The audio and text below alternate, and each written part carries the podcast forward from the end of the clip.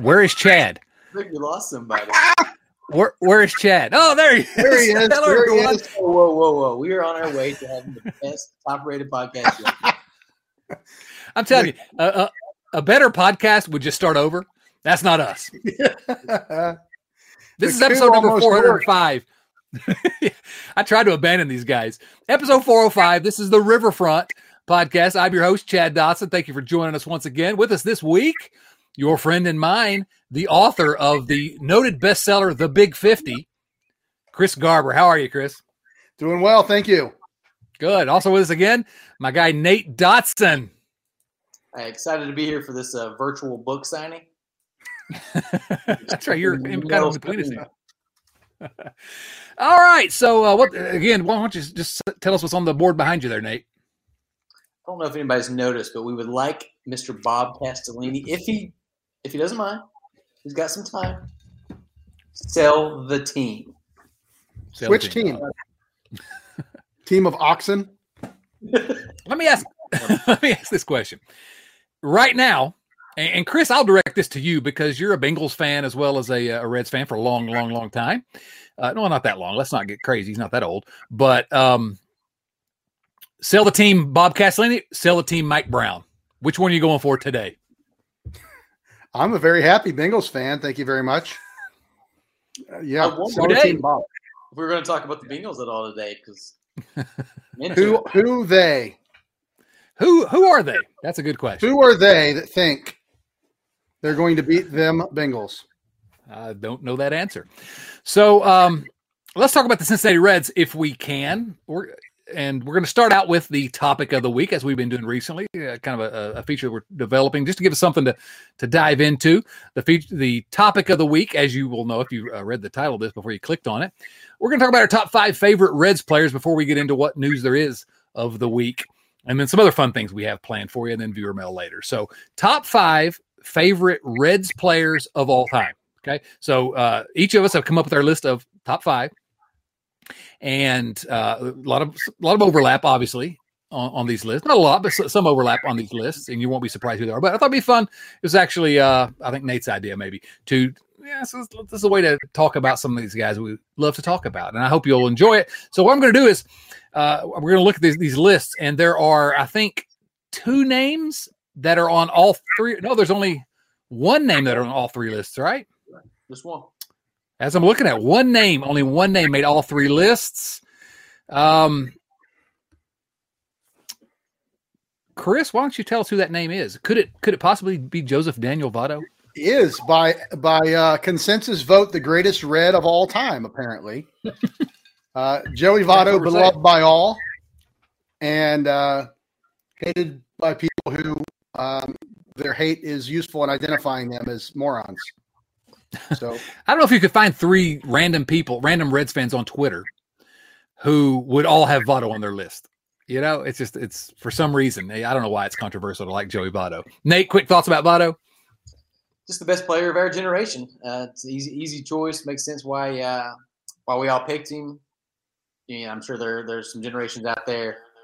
Once you get above uh, that 55, 60 range, or maybe, maybe, maybe not. But how could you not like the guy?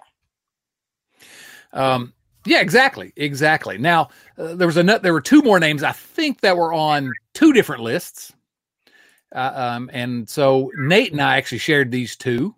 Then I think the rest are all one-off guys, so it's going to be interesting.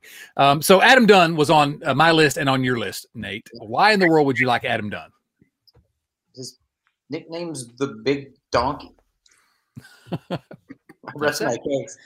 Um, I don't know. Like he, uh, I don't know what it is about Dunner that made him just so likable. I mean, you know, Marty is Brennaman, one of the most beloved figures in Reds history. Never particularly seemed to like the guy. There's a, one of the uh, most, um, you know, engaged resources was sort of against him. But then there were moments like the, the Adam from Milwaukee phone call on the, on the banana phone, and he just didn't care. He just he was hilarious. He would have been revered in today's game as a as a great player, much more so than he was at his time.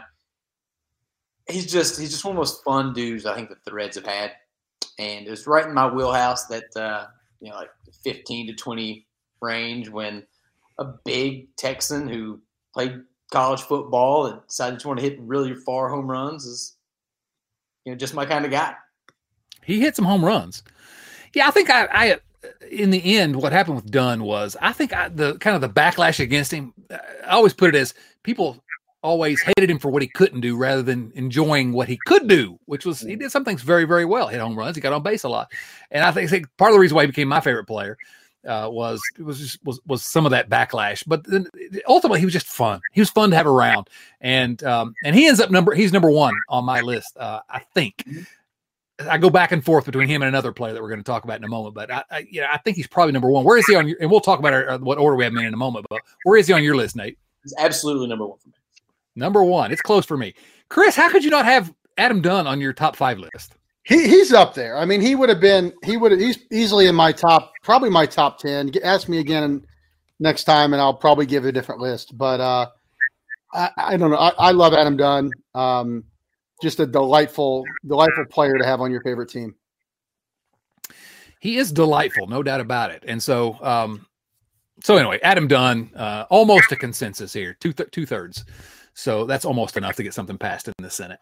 Um, there's one other player that I think ended up on both Nate and I's list, and did this one actually surprised me. Dunn, I can understand. This one surprised me that uh, Chris, you didn't have him on your list. So since you didn't vote for him, I'm going to ask you to talk about him and to explain why you don't have Barry Larkin on your list like Nate and I do. Oh, Barry Larkin is uh, for me was a, a very easy player to admire, but hard to love. I think.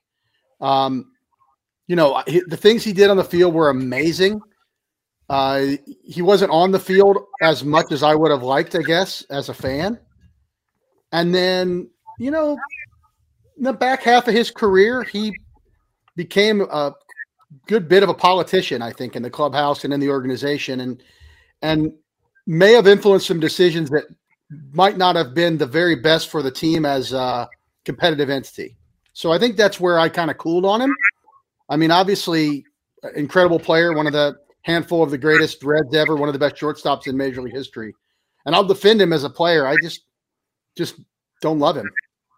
Well, we're not talking about best players. We're talking about uh, you know your favorite players, and that can encompass anything. There's there's no there are no rules for this, but for me, Larkin is Larkin and Dunn for forever. Larkin was my favorite player of all time, and uh, Dunn and and Votto are, are, are again, the same thing. You could ask me any day, and I might change my mind as, as, to which of those three are number one for me.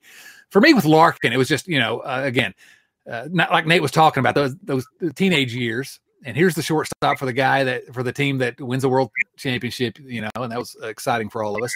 Um, and not for Nate, he doesn't remember it, but um, and and he was the he was the, I guess for me, he was the guy in my lifetime. You know, the the big red machine had bench played his whole career, and then Concepcion as well played her whole career here. And this was this was our guy, Barry Larkin. And not only that, he was the best shortstop in the game. He got robbed of Gold Gloves by that um, dude out in uh, St. Louis, and and everything that you just said, Chris, I can't argue with any of it. But I still, uh, I just, I can't, you know, he he just, uh, in terms of favorite players, until Votto came along, I wasn't sure we'd ever have one of these guys his full career who we got to watch every day and got to enjoy. So, so he stays on my list. But I, I you're not wrong about anything you said. Nate, any quick thoughts about Larkin since he's on your list as well? Sure. This was a really, really easy one too. Um, you know the the memories I have growing up going to Reds games, and you know they're they're like mini movies in my mind. Barry Larkin was the lead actor in the first 20, 30 movies I saw in Cincinnati. So going to those games and at Riverfront Stadium, you were there to watch Larkin. There wasn't much else to watch at that time. So I'll always love him, special place in my heart, for sure. No doubt. Okay, so now what we've done here is I think at this point we've named two of my five. We'll recap them in a moment. Three of five, but only one of Chris's five. Chris, I'm uh, you pick any of them, or I can I can tee one up for you. Do you have an actual number one? No, I didn't. I uh, I didn't think about it that way. I just kind of came up with five guys who I, I really enjoyed a lot and kind of wanted to talk about. And one of them, one of them's Jose Rijo, who I think is probably probably the most underrated Red eh, definitely in our lifetimes, and and maybe. Wait, in, whoa, whoa, in the whoa, entire whoa, whoa, whoa. Kyle Farmer would like a word.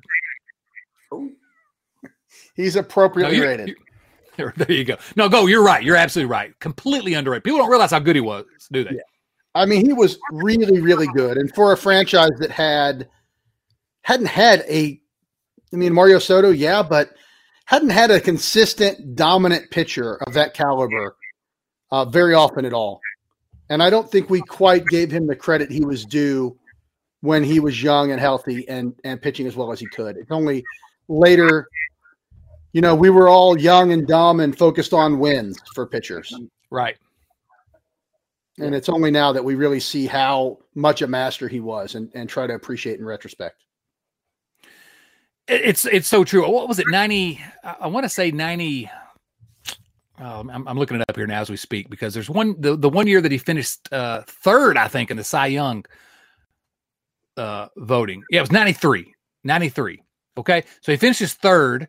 Greg Maddux wins it, which you can't really argue, I guess. Greg Maddux, but um, 93. Jose Rijo went 14 and nine with a 2.48 ERA, okay, which is good. That's why he finished third. Um, he had that year his wins above replacement, according to Baseball Reference, nine point two wins above replacement.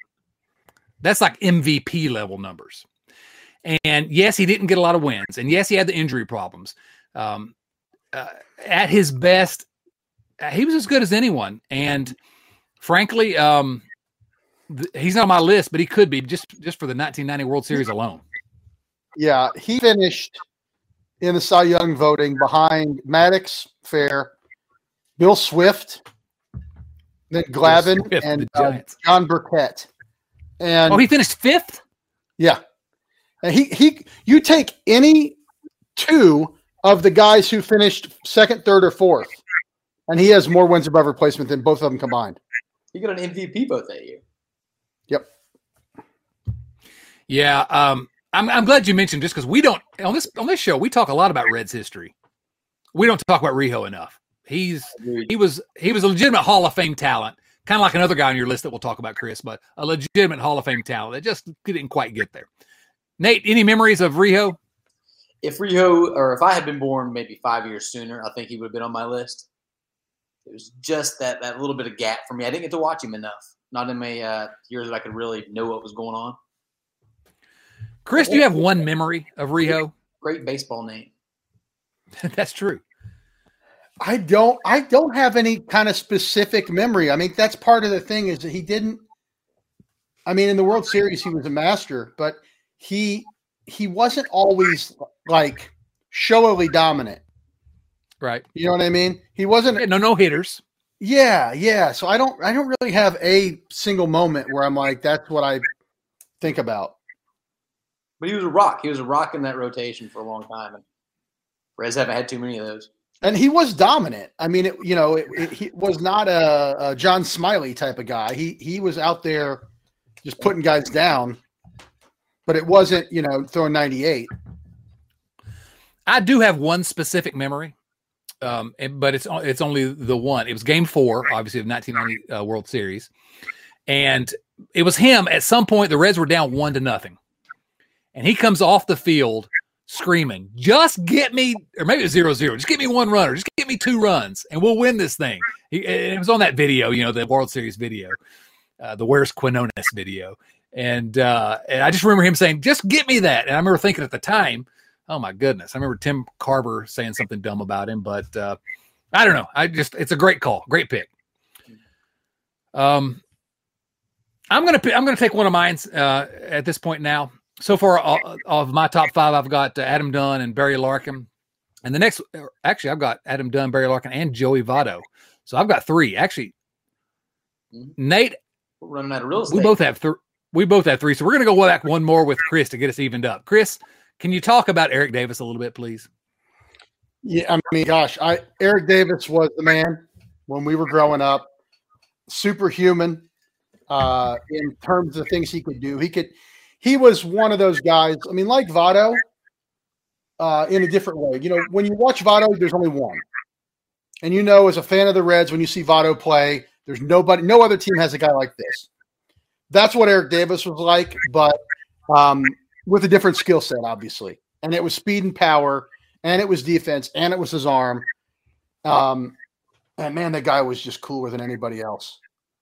But just if you saw, I know everybody, you know, Nate's age and younger are rolling their eyes, but if you saw Eric Davis, he's one of the few people that makes me believe the baby boomers who talk about Mantle and and the legends of their time. And then you hear the, you know, the tall tales about guys who played in the Negro leagues. It's like I saw Davis, I saw Bo Jackson. I kind of believe those things are possible. Yeah. Uh, you know, as I made my list, and my the last one I'm going to talk about on my list, uh, the truth of the matter is, I need to replace him. Eric Davis is in the. T- I don't know how I forgot Eric Davis. I mean, it's ridiculous. You know, when we when we did, wrote the book, just researching Eric Davis, and and you, I'm sure you'll remember this, Chris. But seeing, we're looking through newspapers and sporting newses, and all the contemporary praise of that guy, and and Willie Mays literally saying, "I'm honored to be compared because they called uh, uh, Eric Davis the next Willie Mays, and Willie Mays said, "I'm honored to be compared to that guy." That's how good he was at his best. And yeah, injuries, whatever, but that guy was an inner circle Hall of Fame talent. I, the fact of the matter is, probably the most talented player I've ever seen in my lifetime on the Reds. Is that fair, Chris? I mean, have you seen anybody more nat- not? It's not natural. I mean, he worked, but just more talented. Maybe Aroldis Chapman in it in Maybe. on the mound. But yeah. otherwise, no, no. I mean, again, just just miles above where other people were in the game. Yeah, the kids are rolling their eyes, but it, it was it was true. Nate, any memories of uh, of Eric Davis? I was getting ready to bring this up. I wish I had some. I know I was in the ballpark for plenty of, of games when he was uh, when he was still a Red, but I don't have a single one. I think he uh, he left his long stretch in Cincy when I was six, you know, so I, I just missed it it's crazy looking at his baseball reference page that he played until 2001 and he had an MVP vote in 2000 or uh, 1998. Yeah. Like I mean, he, he was good. Forget. The, yeah. That stretch in, in April and especially May of 1987 was something that I'll never forget that.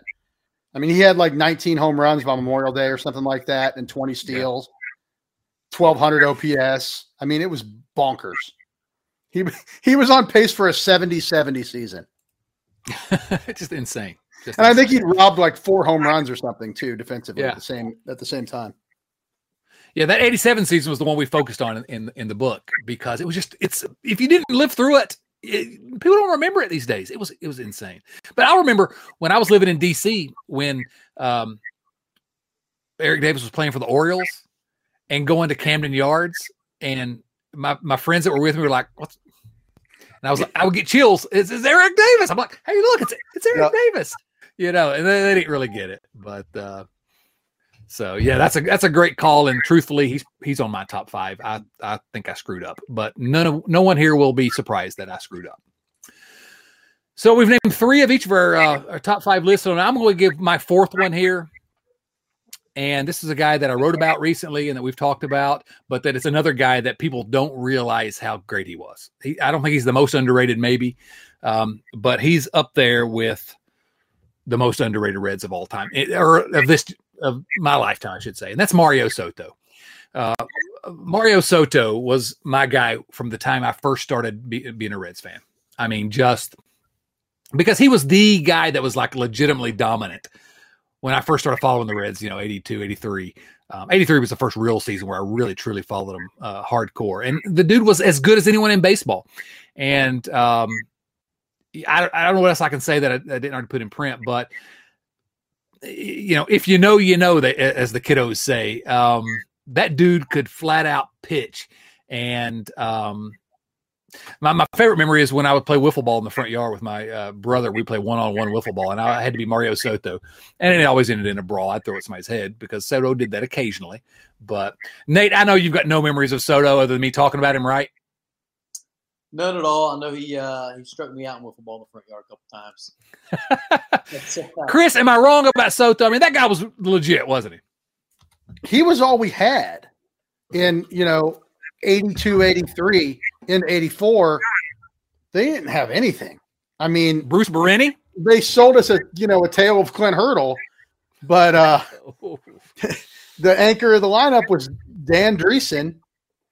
So we were grasping on the Eddie Milners and Gary Redus of the world, but Soto was legit, you know, top of the rotation, all star, Cy Young vote getting starter that, you know, strikeout leader in the league that was, you know, he was he was just good. You know, and I think I think we didn't get to know him as much. Obviously, there was a lot less coverage um, of the team, and he, he you know, he was. Uh, I don't I don't know what his English language skills were like, but he wasn't, you know, interviewed all the time on TV and radio, so we didn't really get to know him that much. I don't know if he was chatty with the writers, but I don't remember learning much about him as a guy. Yeah, But as a and that player, was the thing, he just- especially back then. Yeah. Yeah, Um, you know, and he was, and, and his career ended early. I mean, you know, he got hurt and it was over, but he was actually signed to a contract through 1991. And so there's like this alternate version of history where he's, uh, I don't know, even the number five starter, even on that 1990 Yeah. team. And so we all remember more fondly. He gets his ring, but didn't happen. Yep. All right. So, Nate, I'm going to come to you next and ask you about a particular person on your top five list that has not been mentioned yet. Sean Casey. Ooh, the mayor. I was Why is he on your list? I was surprised that he- I was the only one that had him, to be honest with you. Arguably the most likable Cincinnati Red of all time. One of the most likable players to ever wear a Major League Baseball uniform. Um, I don't know. Like he's he's still likable today. Do you follow him on Twitter or anything? He's just seems like such a genuine, genuine person. He was that way. I used to, I used to get a kick out of watching games and paying attention to how the other players interacted with him when they got to first base.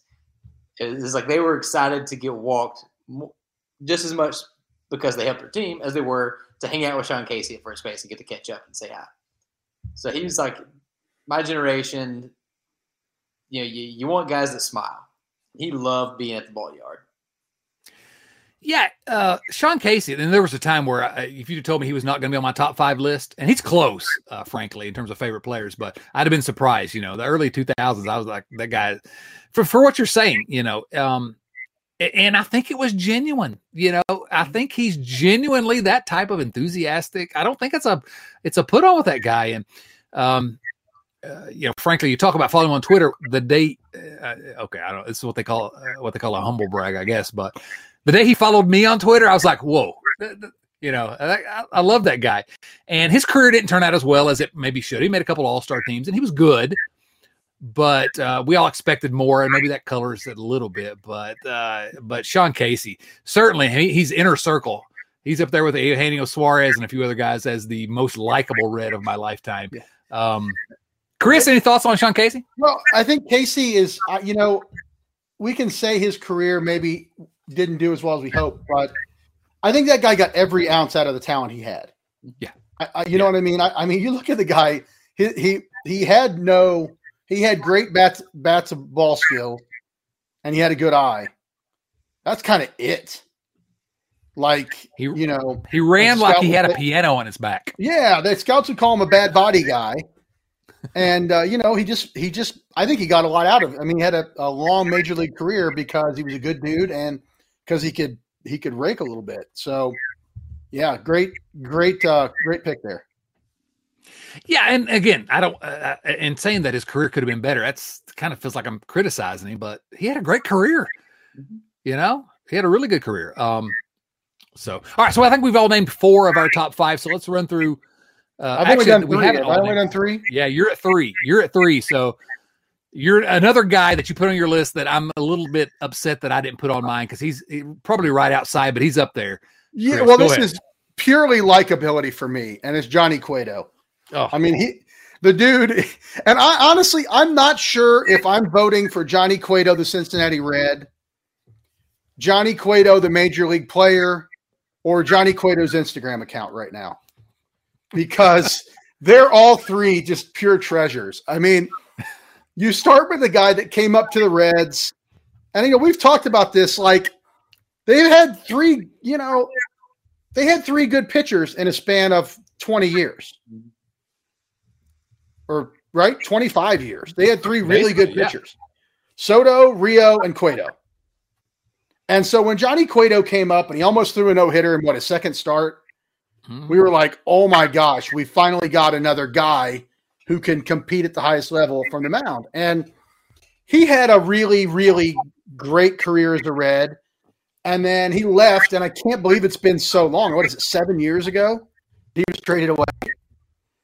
And he still pitched and and like I think I don't think there's a single Reds fan who roots against Cueto. All the time he's been gone from the team. So I mean I went out and bought a Royals hat when they traded him to the Royals. And and you know, if you haven't checked out his his uh his Instagram account, I mean the dude is living his best life uh, every day, every day of the year, I'm doing that and right now. sharing it with the, sharing it with you and me on Instagram.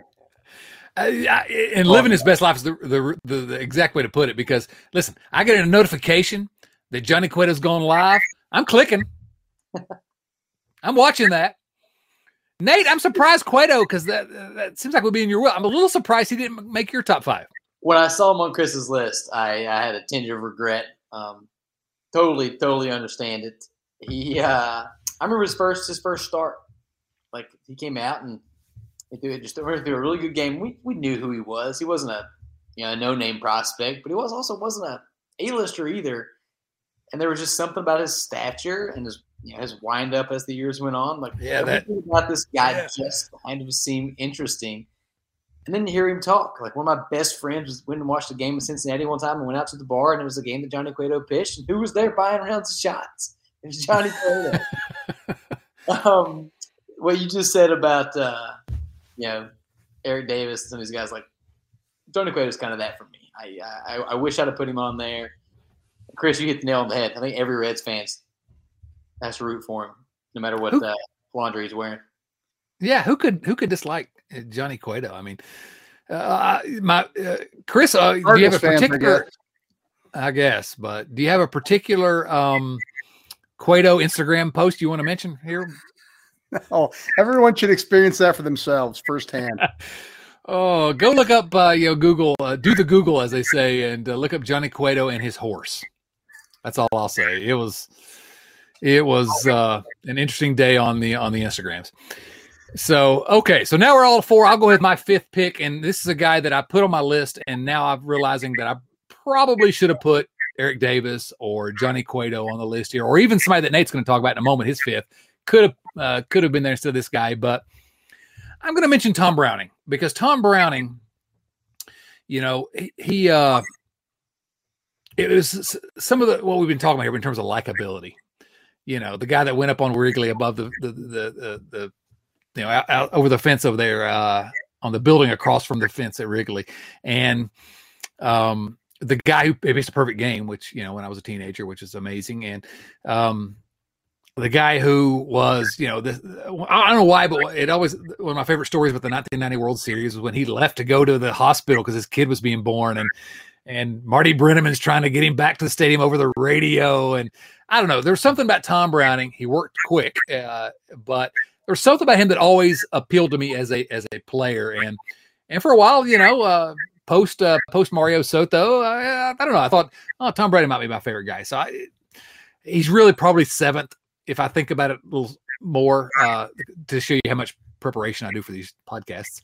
Um, I would have added uh, Davis or Cueto, but I don't know. Tom Browning uh, holds a special place in my heart. Either of you have any comments about Tom Browning?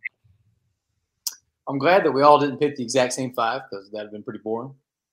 Um, Tom has always seemed like one of those like beat of his own drum kind of guys. I didn't have a ton of experience with him, but I love reading about him in the book and all the little anecdotes that pop up over the years. It, it seemed like he would have been a fun guy to root for. Probably been a good guy, a fun guy to hang out at the bar with too, but we won't talk about that. Chris, No, I'm I'm with you. It's a good choice. He's a, a, a really likable, fun guy, and and uh, had some incredible moments with the Reds. All right, Case, uh, Case, uh, that's my son, Nate. Um, who's your number five?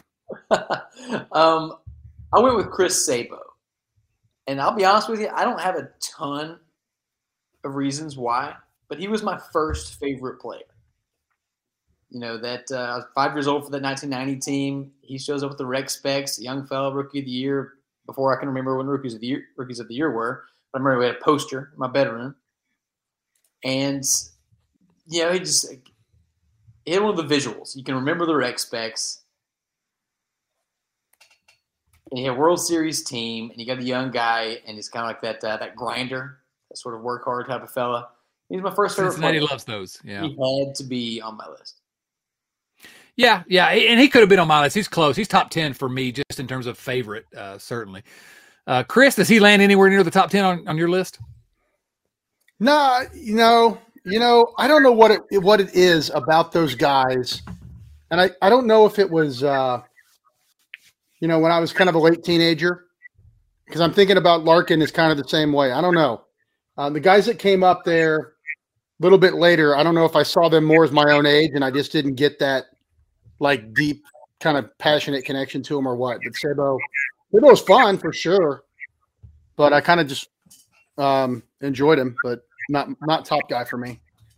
Yeah, I, it makes sense. I, I don't know. I just you know he came up and he had all the you know the rookie of the year stuff and you know I don't know he was just and then a, a, big really short career but a, a, good career for a few years but you know, he drove a Ford Escort like you know for, uh, for years after he was a 19 you know like 84 Ford Escort or something for years after he was in the big leagues I don't know they're just he's the typical guy that since fans have always fallen in love with. He just had a little more talent than Chris Hines, I think, is yeah. where we are.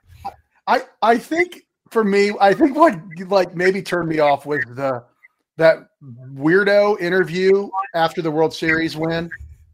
It was great.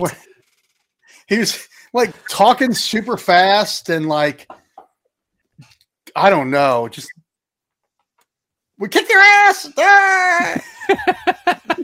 if you've not seen his uh, interview after the World Series, I guess it was. I think it was the parade. You know, I, oh, and it didn't very bad, but it's hilarious too. So, all right, Chris, who's on your list? All right, number five on my list is a guy I never saw play. A guy who's uh, be 105 years old this year. So, this is kind of just a guy I wanted to talk about, uh, and and kind of in the context of some other guys, and it's Bob Thurman. And we might have you might have heard Bob Thurman's name this summer when Joey Votto at age 37 was hitting a whole bunch of home runs. Because Bob Thurman was on the list uh, along with Ken Griffey Jr. for the most Reds home runs at age 37 or up. And so Thurman was a guy on the Reds uh, in the late 50s. And he he came up with the Reds in 1955 and he was listed I think at 33 or 34 years old. And in fact, he was 38. He had, he had played in the Negro Leagues in the late 40s with guys like, uh, well, guys like what uh, Josh Gibson, I think, and and uh, and um, some other Hall of Famers. sorry, this is zoning out, but um, he had played in the Negro Leagues on the Homestead Grays. Went eventually made it up to the Reds. He was a, he's a member of the Puerto Rican Baseball Hall of Fame. Played a ton of years in winter ball and was like a huge power hitter. And by the time he was able to make it into the, the National League or the American League, uh, the Reds had really fully integrated their team. They were pretty late to the party there, but they brought in several of these guys who were veteran players to build around Frank Robinson, basically and to build a community of African American players to uh, make it easier on their younger stars like Robinson and the guys coming up behind him, Vada Pinson, Curt Flood, and some other guys. And uh, Thurman was a guy who, w- when he was 38 years old, making his quote unquote major league debut for the Reds, uh, hit seven home runs, hit eight home runs at 39, and at age 40, sorry, hit 16 home runs in at age 40 in only 206 plate appearances. So his power per time at bat was up there, basically leading the National League at that time. And uh, he hadn't gotten a chance to play, and he finally did. And as far as being a teammate, he was a guy who would basically make the traveling arrangements for the other African American players when they went places that they couldn't stay with their teammates. He was kind of the leader of that that group of players. So just a guy that I think is is obviously un, unheard of. Um, I never saw him play. I don't really know what he was like as a player. He's a big left-handed power hitter, but just a guy I wanted to shout out and and share some information about. Yeah, absolutely. You know, um, this the the Bob Thurman um, story here basically is why I'm so glad we undertook that project uh, about the book because I didn't really know much about him, and we learned a lot about him through that process. And a lot of it was your research that you that you did. And you're right. This is a guy that, you know, if he'd been given a chance, this guy's a star, and he wasn't. But he's still more significant in Reds history than almost anyone realizes because of. I mean, he was he was good as as an older player, but he was also that guy that kind of uh, helped uh, some of these younger guys. And you mentioned Frank Robinson, Vada Pinson, especially, but um, if you don't know about Bob Thurman, first of all, uh, you should have read the book because we did talk about him a little bit. But um, it's it's a fantastic choice, if for no other reason than this is a guy that we need to talk about on this show, and uh, that Reds fans need to need not to forget. So, Nate, you know about him now. Yes, really the big benefit of hanging out with older people is getting to Whoa, learn slow your roll. historical figures. There you go. Yeah, so there you go. All right, so uh, Nate's top five: Adam Dunn, Chris Sabo, Barry Larkin, Joey Votto, Sean Casey. Chris's: Eric Davis, Jose Rijo, Joey Votto, Johnny Cueto, and Bob Thurman. And then me, Adam Dunn, Barry Larkin, Mario Soto, Joey Votto, and Tom Browning in no particular order. That was fun, guys. Um, we uh, that took longer than I expected. Want to talk about the news of the week? Well, this uh, this shouldn't take up too much time. Yeah, no news of the week. They're still locked out. Do we still have? Do either of you have predictions about whether we're going to play a full 162 game season? Chris, I don't know. I don't really feel as optimistic as a lot of people do.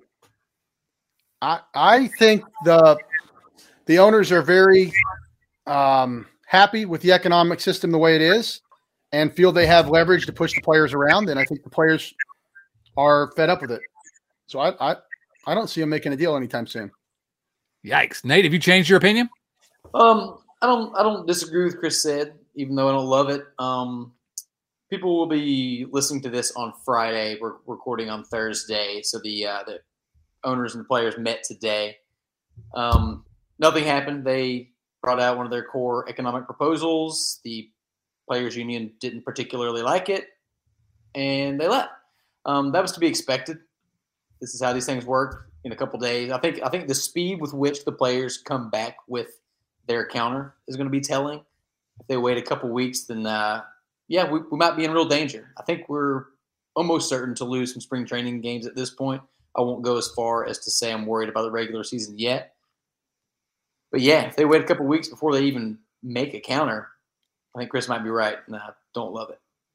Well, they've not talked in a while, and and I'm you know I still think we'll get 162 games in, but I don't know. It's, it depends, I guess, on how uh, set the players are on fighting this, um, because they've got some real grievances, I think, and some legitimate uh, uh, you know arguments. But uh, and that, I guess is the question on all these uh, labor stoppages: how serious are they about? Um, attempting to uh, really make real change from the players' standpoint. So I don't know. We'll see. We'll learn more, and hopefully, hopefully by next week we'll have more. Um, other Reds news of the week. I mean, um, guys, uh, the Reds signed Ben Lively. That's exciting, right? Remember him? No, Yeah, Great for punsters, really, having him come back to the fold. yeah, Ben Lively. Um, I don't know. Uh, Nate, you can tell us a little bit about uh, Julio Morillo, maybe um, this week. before we talk about him, I wanted to bring up uh, Lorenzo Cedrola. Okay, So spring the training invite. The Reds gave him a spring training invite. Am I crazy to kind of like this guy? I mean, he's Because of his name? He had a solid year last year. We stink in center field. He's I think he had a 106 uh, weighted runs created plus in uh, AAA last year. He's got some AAA experience. I I don't hate this one. I'm actually for some I don't, I don't even I can't justify it. I, I have a good feeling about this guy. Well, I mean, I, it depends on what you're expecting, I guess. Um, he's uh, it's a minor league deal. Invited him to spring training, and um, he was with the Reds previously, uh, but uh, he's a good name, Lorenzo Cedrola, and uh, went to the Red Sox because the Reds traded, I think, some cap space, international bonus pool spending money. Ugh, I hate, I hate 2022 baseball. But anyway, um, yeah, he doesn't walk much at all, and that's the biggest problem. But evidently, he plays good defense. Uh, he's he's good on the base paths. Um, makes a lot of contact. Doesn't strike out a lot. I don't know. I mean, uh, organizational depth, maybe. I don't know. Uh, this is where, No we, where we've been reduced to. Uh, no power. Well, you know, he fits Doesn't right in. walk or hit for home runs. So well, then what's the what's the argument? Uh, I think it's a backup, Just I think wait. he's certainly. I think he's certainly a, a depth guy that can. I think he actually could help the big league team eventually, but I don't know. I struggle to see him being a. Well, the Reds do need a center fielder, though. Is he better than T.J. Friedl? Well, I, I don't think he's going to be a guy that's going to start, you know, 80 or 100 games for us. But I, I, I have a sneaking suspicion that we'll see him in a major league uniform a good bit of the year. that's a maybe he platoons with Friedl. He's bats right-handed. Yeah, I mean, that's don't know. an Yeah, appealing no, appealing idea, but maybe where we are. Yeah, I, I do apologize that I just led us on a multi-minute discussion about players that may or may not see the big ah. league. yeah, this is where we are as Reds fans, though, right? we this can't where we are. on Julio Morillo, Morillo, however you pronounce it. I just uh, he got he got captured in a story at the Athletic. The guy went from bullpen catcher to translator to now managing in rookie ball. I just think it's a super good story and worth uh, worth putting some attention on.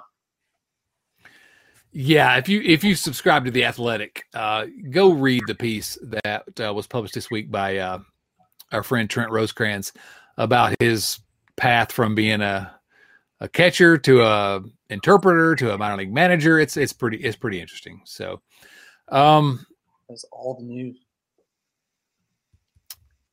let's uh we've got some viewer mail questions, but quickly if we could, we're going to introduce a new segment this week. We may have to do it pretty quickly uh, as as we've gone on here, but uh, Chris, why don't you tell us about our, our new segment here? Well, we uh, we realized this week that um, there's calendars, and it might be interesting to look and see what kind of things have happened in this uh, this particular week in Reds history. We also uh, one of us in the podcast is having a birthday today, and thought it might be wondered who else is having birthdays in uh, in the Reds family. So we're going to run down a few events from Reds history from this week, as well as some happy birthday shout out to Reds and former Reds. Okay, first of all, Nate, happy birthday! You should have known. I should have known that. No, wait, wait. I, how do I not have your birthday on my uh, calendar, Chris? Uh, happy birthday! Uh, thank you. Thank you. Well, anyway, um, by the time everyone watches this podcast, it won't be my birthday anymore. So you can just cut this part right out. There you go. Well, let's run through the birthdays of the week and see if you all have any uh, anecdotes about any of these players. Um, let's see here. January 8th, Mike Cameron, Walker Cooper, and Chauncey Fisher. Anybody? Anybody? What? Mike Cameron was entertaining for a while. Mike He Cameron was one year. cool. Walker Cooper is famous for being cut out of the Big 50, being bumped by Scooter Gennett. He was, yeah. Uh, Walker Cooper, go look his story up. He was in the Big 50, and then Scooter Gennett hit four home runs, and Walker Cooper, bless his heart, he was gone. So, um, Chauncey Fisher played from 1893 to 1901. I know he's one of your, he, he was almost in your top five, right, Chris? Yeah, he's in my top five guys named Chauncey. there you go. There you go. What about January the 11th? Anybody want to tackle January the 11th, the birthdays in Reds history from January the 11th? I just missed some of the names. Silver King. Silver King. What a great name. I'm going to name my son Silver King Dobson. It's beautiful. um, he pitched for the Reds in 1893. That's even before Chris's time, who is the oldest of all of us Right. That's right. by a few months. Um, Lloyd McClendon. I thought Lloyd McClendon was going to be great, didn't you, Chris? I bet you thought Lloyd McClendon was going to be great, didn't you? I did. I thought Bo Diaz was going to be pushed right out of the way, and Lloyd McClendon would would take over. How many uh, former Reds that we thought were going to be great ended up being Pirates managers? Just McClendon and Clint Hurdle? I don't know. I Maybe. think, I think so far, so far, maybe Yeah. Willie Greene will get a turn sometime soon. uh, January the 12th. Chris, you want to tell us about January the 12th? Birthdays from January the 12th. got, uh, good names there. Short-term Reds left-handers Dontrell, Dontrelle Willis and Alex Wood celebrate birthdays, and then a fellow from the the early part of the 20th century who has, I think, a better name even than Silver King, and his name is Admiral Schley. Oh, love him. And the, the, the Admiral was a Cincinnati native who was the first catcher in Reds history to uh, wear shin guards. Ooh, is that right? Yeah, like I said, the first in Reds history, not the first in baseball history. right. That's, That's, right. uh, We- we- it, and there was a span of time where other people were like, "Nah, this is not for me, not yet." soft. the game's going soft. yeah, I'm sure Uh, of it. Yep. And then uh, a guy named Dan Daub, who I just I just liked his name. He played for the Reds in 1892. And then uh, future Red center fielder uh, Reggie Taylor. Reggie Taylor, one of the first uh, Red center fielders that really, really irritated me. Bless his heart. But He Uh, was as in we a, say he had a down run of those guys. Yeah, we- we to go did. From- was- Taylor to Tavar- uh, Taveras to Patterson. Was that the the the Oh, 2000s? When I I'm saw telling you. Taylor's name, I got these weird shivers, like it's like PTSD, and I had completely blocked him out of my memory. I went back and did some googling and regretted every second. of it. Yeah, yeah, I remember the, all that. Sorry. yeah, he joined the Reds in 2002. And that's when I first really started thinking, wait a minute, maybe Jim Bowden doesn't know what he's doing. so, um, I'll take January 13th. Uh, Kevin Mitchell. Happy birthday to Kevin Mitchell. Kevin Mitchell, um, the career uh, leader in uh, baseball reference wins above replacement for any player that was born on January the 13th. Kevin Mitchell also, and I'll ask, uh, uh, I don't know if Nate remembers him much, but I'll ask Chris. I think he may be the most amazing player I've ever seen, even though he barely played for the Reds. I mean, that guy was legitimately great for. We talk about Eric Davis, but that guy was legitimately great for a short period of time. I don't remember anybody in the Reds hitting the ball harder. Yeah, I mean, I Wi- Willie Mo Pena, maybe, but Kevin Mitchell hit the ball a lot more often. Yeah, there's He was a, something, man. There's some stats to back that up. He still owns the Reds' single season record for uh, slugging percentage, 681 in 1994. And Yeah. if anybody, uh, but the only real real memory I have from him is go back and, and do some googling and check out his barehanded catch in the outfield. Not with the Reds, but amazing. Yeah, Yeah, that was that was crazy. I hate to mention Twitter, but how he was described to me. is He was this guy who hits the ball real hard and once made a barehanded catch. yeah. Uh, not that we should ever talk, ever talk about Twitter. Don't don't join Twitter if you're not on there. But somebody literally retweeted the video of him catching the uh, a fly ball barehanded into my feed just today. I thought I So- saw that too. I'm glad that wasn't just uh, like a weird flashback for me. I saw that too. Yeah, incredible, Kevin Mitchell. Um, just just amazing. Uh, Elmer Dessens also January 13th. Happy birthday to Elmer Dessens. Um, another guy. If we're talking about underrated Reds, I mean, I know we make fun of his name, but Elmer Dessens was really during a time when the Reds had zero pitchers, literally zero pitchers. Elmer Dessens was kind of pretty good, wasn't he? Yeah, he got it done. He was. I, I'd have to go back and see like was Elmer Dessens a top 30 pitcher in the league, or was he like number 150 and that was as good as we got? Yeah. Well, that's the best we could hope for. Yeah. So uh, I'm a little disappointed we have to mention this name. I thought we were done with him, but Heath Hembree, um, born on January 13th. Cactus Keck. Everyone knows Cactus Keck played in 1922 and 1923 for the Reds, right? He's also Right. a famous lawman in Tombstone, Arizona. Notably. It feels like some kind of weird, like weird drink, like soda pop you'd find in a in an old candy store. Like you want root beer, sarsaparilla, or a cactus keck. You know, as a matter of fact, we drove Route 66 this summer. I'm pretty sure I saw that somewhere like in, uh, you know, uh, Amarillo, Texas or somewhere. Right. Tall bottle of Cactus cactus keck before you go. Oh, that's great. And the last one on January 13th, Mike Dejan, Dehan. What do we think? Mike, how do we pronounce that? Dajin? I don't know. Let's call him Mikey Mustard. Played in 1940. But Chris, He's got. Does he have a think ring? played in 1940? What's that? Do you think he played in 1940, or could you I don't be convinced of another year?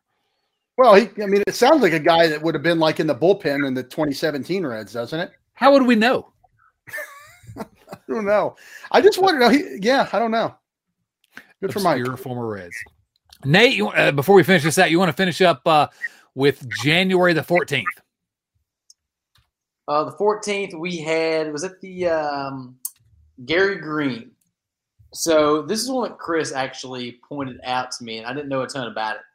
Um, this guy was apparently the reason Barry Larkin became a Hall of Famer. Evidently. Uh, Chris, if you want to go into more detail about it, I just thought this was such a super fun story that uh, the other listeners would get a kick out of. It's yeah. So so Gary Green played like he was on the 1992 Reds for two weeks at the end of April. Larkin as, had a collision with Glenn Braggs, and as you could imagine, like anyone, uh, got hurt in the process. So Freddie Benavides took over the starting role, and they brought this Gary Green guy up from AAA to be the backup shortstop. Green was a former first round pick, um, had not really done much, kind of a, an all field, no hit guy. But Gary Green with Barry Larkin were members of the 1984 U.S. Olympic team. And Green, who had graduated from Oklahoma State, was the starting shortstop, while Barry Larkin, who was only a sophomore at Michigan, uh, was a backup. And, you know, years later, like when Green made the Reds, there was a story about it, and they quoted Green and they they quoted the the manager of the Olympic team, who was Rod Dedeaux, the longtime USC coach. And you know, they they all said great things. Oh, Larkin was great. He was amazing, but he was so young. We didn't want to let him start. We wanted to make the veteran the starting shortstop. But I've read this somewhere, and I would love it if if you guys or any of our viewers have heard this story. But I am positive I read a story where Barry Larkin was downright Jordan-esque in nursing a resentment against Gary Green for being not the starter of the Olympic on the Olympic baseball team in 1984.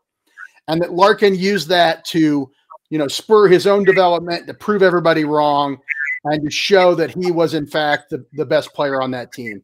So um, Gary Green, I can't imagine what that was like in the locker room when Gary Green came up. If they were, hey, hey, good buddy, good to see you. Um, probably, you know, they said Larkin was was nothing but you know appropriate when he was on the team, on the bench. He was a good player. So, but uh, it's kind of a weird full circle moment for very short term uh, red and birthday boy tomorrow, Gary Green. Happy birthday, Right. Gary Green. At Oh least he's getting man, happy birthday wishes from us because he's not getting them from Barry. it's true. I can just see Barry Larkin looking at an iPad. If you've seen the the Last Dance documentary, I can see Barry looking at, a, at, a, at a, an iPad and saying, "And that's when it got personal." You know, and he became a Hall of Famer. Yeah, yeah. So I when this when this episode drops, it'll be Gary Green's 60th birthday, and uh, best wishes to Gary and family. Absolutely. So quickly, in terms of birthdays, I'll mention that uh, January the 14th, also uh, Mike Frank, notable center fielder, notable mostly for being the center fielder in the Young, Frank, and Stynes outfield for the Reds. Uh, Dmitri Young, uh, Mike Frank, and uh, and uh, Chris Stynes, the Young Frankenstein's outfield. And then one other, Chris, quickly, if you can talk about Steve Cook. Steve Cook's birthday. Everybody remembers Steve Cook, right? Steve Cook, 1998. Steve Cook was acquired by Jim Bowden. To he was all set to be the Reds' third starter. Can I I say this first quickly? I'm sorry, Chris. Can I say this? I have no memory of Steve Cook. Well, None. I don't either, really. I mean, you and I were both in law school at the time, and and probably not following the team as closely. Um, Cook Cook was the third number three starter. He came out the third day, game of the year, six innings, four hits, one run, looking good. Uh, warming up for the second start of the year, and he's got elbow tendonitis. He got a, a twinge in a twinge in his elbow. The infamous Gabe White came in to start for him, and Cook went on the DL. And in his story as old as time, Steve Cook spent the entire season on the disabled list. was promised to return many times. If you go through the season reading the newspaper, Cook's expected back. Oh, Cook had a setback. Cook, Cook, he actually came off the DL for some reason, was activated and sat on the bench for five days. And it came to his time to start, and he wasn't able to go, and they put him back on the DL. Uh, just, just typical mind-boggling management. But uh, Steve Cook never pitched for the Reds again, and in fact, never pitched in the major leagues again after that one start in 1998. Happy birthday, Steve Cook. Nate, any thoughts about Steve Cook? I have none whatsoever. You all have the law school thing to fall back on. I just don't remember it. I have no memory. So, all right. So, happy birthday, Steve Cook. I hope you figured it out. Um, you know, we were also going to do this uh, this weekend Reds history, and I, I want to quickly run through it before we get to viewer mail because we got to get out of here. But uh, we've had too much fun up to this point. So, this week in Reds history, I guess I'll. Uh, me, uh, either you want to volunteer to do the first and just quickly tell me what happened on on that day, January seventh, this week in Reds history. Either you want to volunteer? Yeah, that was in 1971. Uh, Reds outfielder Bobby Tolan ruptured his Achilles tendon while playing basketball on the Cincinnati Reds off-season basketball team. Great idea. He missed the entire 1971 season. Uh, the Reds you know, kind of he was never the same, and the Reds it probably led to the Reds trading for Joe Morgan a year later. So, um, you know, crazy, crazy thing. They stopped the Reds from playing basketball in the offseason after that. Yeah, it worked out. Um, January 9th, this day in this week in Reds history, January 9th, it's a Hall of Fame. This was back when they used to elect people to the Hall of Fame in uh, early January. Johnny Bench, Joe Morgan, and Barry Larkin all elected to the Hall of Fame on January the 9th in 89, 90, and 2012.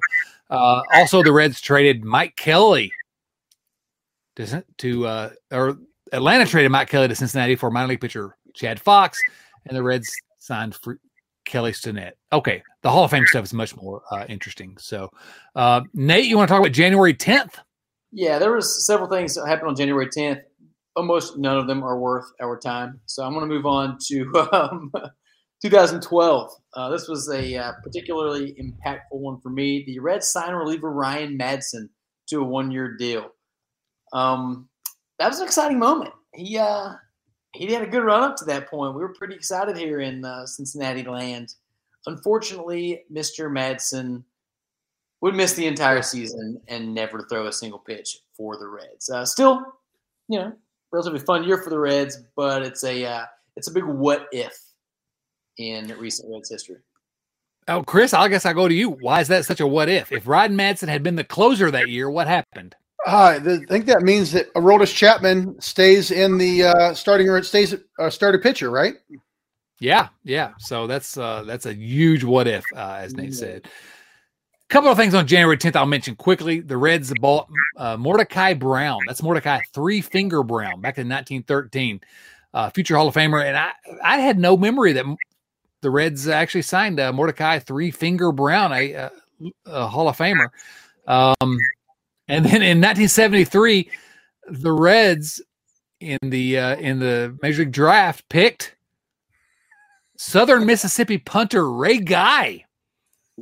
Now Chris is my age, so Ray Guy was like a legend uh, in the 80s, right? He's a, a punter yeah. for the Raiders, right? Yeah, he was the Raiders punter for forever. I mean, you know, those guys used to punt till they were like 42 years old or something, right?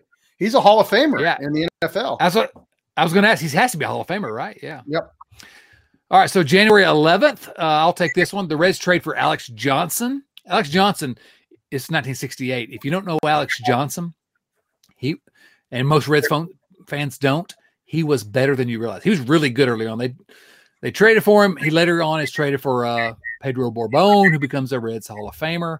Um, you know, uh, the the only other thing to mention that happened on January 11th go back goes back to Aroldis Chapman, who we just talked about, signed a six year contract with the Reds um, out of Cuba. And Chapman, whatever you think about him, Chapman was a superstar for the Cincinnati Reds and uh, after the Cincinnati Reds, and um, that ended up being a, a, big time deal for the Reds. Uh, any thoughts from either of you about Chapman or uh, you know? the most electrifying player of my lifetime. People talk about like in basketball who's the most dominant, like Shaq's the most dominant. If so and so might be the best, Chapman is the most electrifying player that I've ever seen step on a field. Ch- oh, I thought you were talking about Alex Johnson. um, yeah, I, I think that's fair. I mean, I remember being in the park back when I used to go to the park, and Chapman would come in, and it was crazy, right? It never got old. You know what I mean? Like, it, it, I mean, maybe you know now it's a little different. A lot of guys throw that hard, but man, so much. and then yeah, he's one slider. hundred. Yeah, absolutely. So, okay, uh, what else we have this week? January fourteenth, Chris. I'm gonna hand this to you, and then we'll get to viewer mail quickly. Yeah, uh, let's see. Just a few transactions on the 14th. This is back when the Reds used to make moves in January. Getting remember ready that. For training. Yeah. Uh, one of uh, our favorite players, Chris Sabo, departed the Reds in 1994 on this date, signed as a free agent by the Orioles. Um, a, a longtime Red came back on in 1999 when the Reds traded for Hal Morris to bring him back. A sneaky favorite. Yeah, yeah. Underrated. Yeah. And then uh, the Reds acquired uh, outfielder Alex Ochoa in 2000, who was, uh, I, I guess we would describe him as a member of the 2000 Cincinnati Reds. But I remember thinking that he was going to be good for some Well, reason. he was a I long, wonder- like, was he a, an Expos prospect? I think Yeah. That was really hyped up for a while. And uh, anyway, we talked. that's we it. talked This week in. History. we talked ourselves into being excited for so many bad players over the years. It's crazy. All right, let's do a lightning round here for our viewer mail questions. Viewer mail, these come from our friends at patreon.com slash uh, riverfront Cincy. That's patreon.com slash riverfront Cincy. Couple new members of the uh, beer league softball team, new members of the family here. I want to go ahead and um, mention them first. Carl J. Mitz, M I T Z E, Mitz, I think. Carl J. Mitz. Guys, what position does Carl play on our beer league softball team? I got him as a uh, slugging third baseman. What do you think? Hmm, Chris? Well, there actually was a major leaguer named Carl Mitz, or a minor leaguer, minor leaguer named Carl Mitz, uh, spelled with a C and not a K, and uh, he was a minor league catcher throughout 1905 to 1929. So I'm going to say Carl is uh, following in his great grandfather's steps and playing behind the plate. I like Oh, him. you think great grandfather? You don't think it's the same guy? Not him. Born 1886. All right, No Carl, thank you so much. Go ahead, Nate. There are no shin guards on that guy. That's right. thought you got We masked. established that. yeah, really. Carl, yeah, I think Carl has to be a catcher because he is a he's a he's a man. He's a dude. Carl, thank you so much for joining the family at uh, at Patreon. Love you, buddy. Next is Joseph Prince. Joseph Prince. Uh, thank you again for becoming a member of the family. Nate, what what, what position do you have for Nick- Joseph Prince? I struggled with this one. I landed on a center fielder. I feel like the last name Prince lends itself to a lot of, of uh, high profile positions. But I kind of got him in the Willie Mays Hayes role, a uh, speedy, flashy center fielder. I can I can dig that. I can dig that. Chris, you you I'm object? with you. Yeah, he took over for Silver King. he took over Silver King. Uh, kudos to Joseph Prince. Uh, thank you so much for joining the uh, joining the family this week, that, guys. Appreciate both of you, Carl and Joseph. All right, first question, Joe Farsing, and Farsing ignores me and Nate, but what's up, guys? This is for Garber, per usual. Donuts. Is there anything they can't do? Chris, you got to answer this one. I'm going to get it wrong. I feel like I'm being cued here for a Simpsons quote, but I, I don't have it. So sorry, Joe, if I'm missing it, but I did enjoy a Boston cream this morning. what about uh what's the what's what are the uh oh goodness it's too late what are the uh what are the hamburgers that uh that principal skinner what did he call those hamburgers when he had uh Steamed Uh, hams. steamed hams yeah when he had super nintendo chalmers in there with it yeah. Oh, steamed y- hams yeah. Yeah. I'm up to season 22, by the way. I've been rewatching all of them with my Oh, son. right. Season 22. And I still got like a hundred seasons to go. Joey Gaditza. This is actually we're going to go to Kyle Kapler first. Kyle Kapler, who would win in a race from the bullpen to the mound? Uh, Kyle, I love you, but this is an easy answer. Jared Hughes or Todd Coffey. Jared Hughes and Todd Coffey, two notable former Reds who ran from the bullpen to the mound. The answer is easy, right? It's got to be. It's got to be. I mean, Todd Coffey was. Um, what's the correct term Oh, to use here. these days? Yeah, He what was- is what? Where are you going? What's the adjective you've got in mind? he was. Um, Stout, I don't know. He was stout. He Portly? had on his side. husky. a little husky. He wore husky jeans. I think the Um, longer the race is, the more Todd Coffey has a chance. Gets the momentum behind him. He's picking up speed the whole way. His face was awful red after running 200 feet from the bullpen to the mound. He could I- barely handle it. I had kind of forgotten about Todd Coffey. I was glad that this question got thrown out there. I missed that guy. He is a guy. He's a guy. I like that. yeah, it's it's Jared Hughes. Okay, Joey Ganitza has a legit question. Hey guys, who gets hot first this season, Gino or Moose? And that's Eugenio Suarez or Mike Moustakas. Hopefully both, he says. To me, this is a legit question because I think uh, I think Gino and Moose, who plays third base the majority of the time, is kind of a question here. Um, but Nate, I'll go to you first. Any any thoughts about who gets hot first and who sh- who should have that third base spot? Well, it's a legit question, and I have a legit answer. It's obviously Moose. And the answer is because Gino's more used to the warm weather. Moose is from LA, which is hot in its own right, but Gino's from Puerto Ordaz, which is uh, just a little bit warmer as far as average annual temperatures go. Nate, you actually did some research. I disapprove. Chris, I think those guys. I'll I'll throw it to you this way: those guys, Eugenio Suarez and Mike Moustakas, are that's got to be the third place either platoon or one of those guys is on the bench and one of those guys is playing. I think right.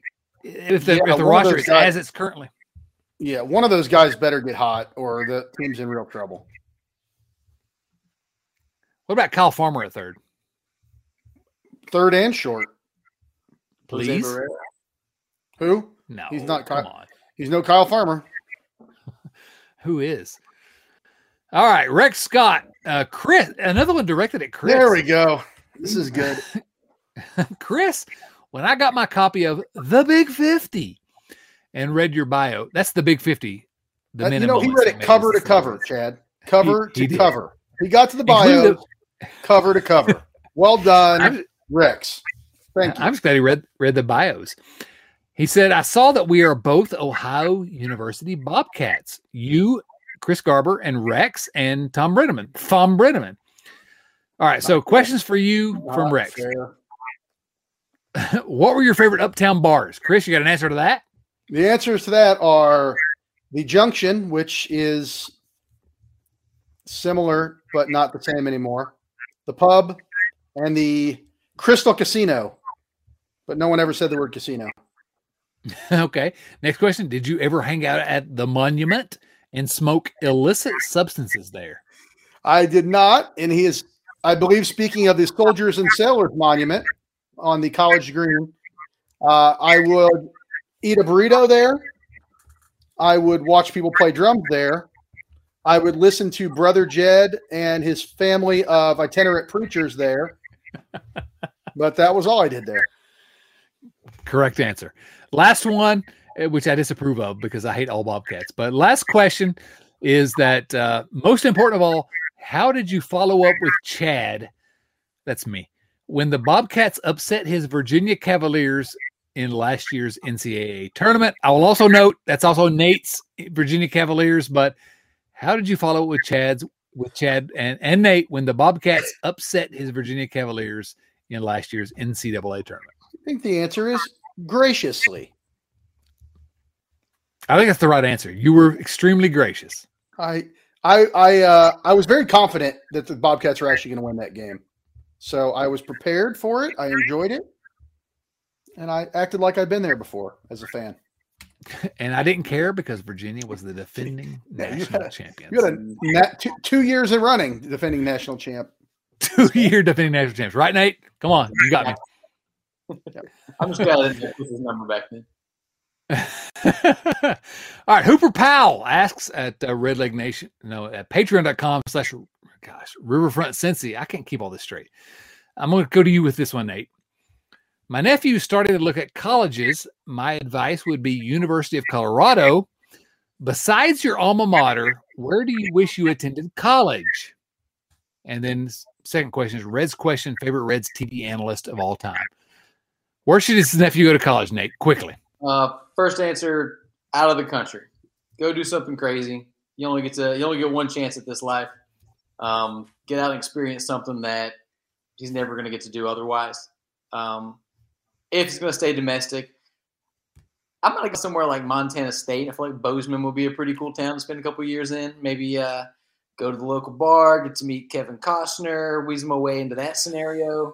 Get spot on Yellowstone. So there's my I like it. Nate spent some time in China. That's a different country. Google That is a it. different country. Yeah, but uh, Chris, what what what what uh, Man. what university would you recommend? Hooper is onto it. I, I'm thinking uh, things are good in Boulder, man. University of Colorado is a great school, great town. Um, I, I don't, uh, there's a lot, man. There's a lot of fun places. I don't know. Um, Austin, maybe. UCLA. UC Santa Barbara. Those are all cool ideas. Yeah, somewhere warm, somewhere fun. I'm going to go with University of Colorado. I think it's the, the right answer. It's not a bad answer at all. Uh, quickly, favorite Reds TV analyst of all time. The real answer to me is is uh, is Chris Welsh. Clearly, and I guess I don't know if you call uh, George Grande an analyst, but George Grande is I underrated him at the time. Is there quickly? Uh, we'll go to Chris first. Welsh. It's Welsh. Nate. You know, I'm going to make a comment here tonight that uh, it's going to go out over the air, and I'm deeply ashamed of it. I, I've heard anyone out there, I can't tell you how much. I'll say from the bottom of my heart that I'm so very, very sorry. Pride myself in this answer and think of myself as a man of faith. Uh, there's a drive into deep left field by Castellanos, and uh, that'll be a home run. He went there. He went there. I'm also All right, Rich Thompson. the Cowboy. Love the Cowboy. Can I say uh, Cowboy has was at the bottom of my list when he first started, and he is close to the top now. It's Chris Welsh, obviously, but Cowboy has improved. That's uh that's Jeff Brantley for those of you out there in uh, Rio Linda or whatever. Um, Rich Thompson. Rich Thompson has given us two questions, and we're we've run along on time, so I got to pick one of those. Um. Hmm. I don't know. I don't know. uh, Chris, any suggestions? First or second one of his Let's do the questions? We got to get out of Let's do here. the first one. All right, first question Second from one Rich Thompson. math and things like that. Yeah, I don't want. I don't want that. So, gentlemen, when I was a and Rich, my, my our friend Rich Thompson from William and Mary University, when I was a kid back in the seventies, it seemed like some utility players could make an MLB roster and have successful careers, essentially by being decent defensive players. Since the 1980s, it's my belief that utility players must also now provide some offensive clout to make an, an MLB roster short and pithy, Rich. I I love you, buddy, but I keep telling you. With all this said, do you believe if we could go back in time and bring back 1974 Darrel Chaney at the pinnacle of his Reds career, would he make the 2022 Reds opening day roster or any other team's roster? Now, a lot of viewers are not really going to understand this, but this this is actually a, a really interesting question about the state of baseball now and you know uh, what teams value. Um, Chris, do you have any thoughts? Darrel Chaney. Yeah. So let's. I, I think this is interesting. The peak of his powers, Darrel Chaney hit 200, 327 on base, and a 304 slugging percentage. It all added up to a 0.1 wins above replacement. So Darrel Chaney, at his peak, was a replacement level player using the metrics we use today. So no, he would not have had uh, what an eight-year major league career, eleven-year career that he had. Those guys are are gone, and uh, nobody replaced them. They've been replaced with middle relievers. Those true. guys who could handle the bat, maybe lay down a bunt and and be cromulent at at you know all the infield positions. They, that job is gone. It's not that they've been replaced with other infielders. The job got eliminated. I 100% agree with everything you just said, which kind of scares me because I've never agreed with anything Chris said. But Nate, this is before your time. Darrel Chaney, any, any hot takes on Darrel Chaney? He played professional softball for the Cincinnati Suds, so he at the very least could have made our beer league softball team. this is why I keep Nate around. I love it. No, I think Chris's answer is right. He does not make a big league roster now. The game has just changed, and uh, you know, kudos to Darrel Chaney for what he did for our Reds. But yeah, not happening. Can I add one more Darrel Chaney uh, fact? And this is an assignment for all of our viewers. I've, I've been begging you to make more Darrel Chaney comments uh, for years. Please, folks, podcast. go to uh, google.com or your box of baseball cards and find Darrel Chaney's 1978 Topps Atlanta Braves baseball card. Because he's wearing, well, he's wearing a collared shirt under his jersey. And I think everyone should see that. yes, we all need to uh, enjoy that. Yep. Oh man, guys, uh, we as we always do, we went longer than we expected, but this was a lot of fun. I'm going to ask you right now. Any final thoughts, Nate? I'll go to you first. Any final thoughts for our viewers out there? No, this was uh, probably a little too much fun. It's gotten late. Um, I want to throw out there a thank you to our new Patreon subscribers. I know we've got a viewer mail only, Patreon only episode coming up soon. I hope that's how we can get as many of the uh, contributors as possible involved in that. But yeah, thanks to everybody. Um, after a week off, it's nice to be back. It was nice to be back. Chris, any final thoughts? Uh, no, everybody, uh, stay safe out there. Stay safe. Yeah, absolutely. Listen, I'm Chad Dotson. He's Chris Garber. Uh, no, actually, I look at his name now. He's he's Darrel Chaney. Um, and uh, and uh, we got Nate Dotson with us. Listen, uh, family, love you all. Thank you so much for following us. We're at YouTube. Give us a subscribe.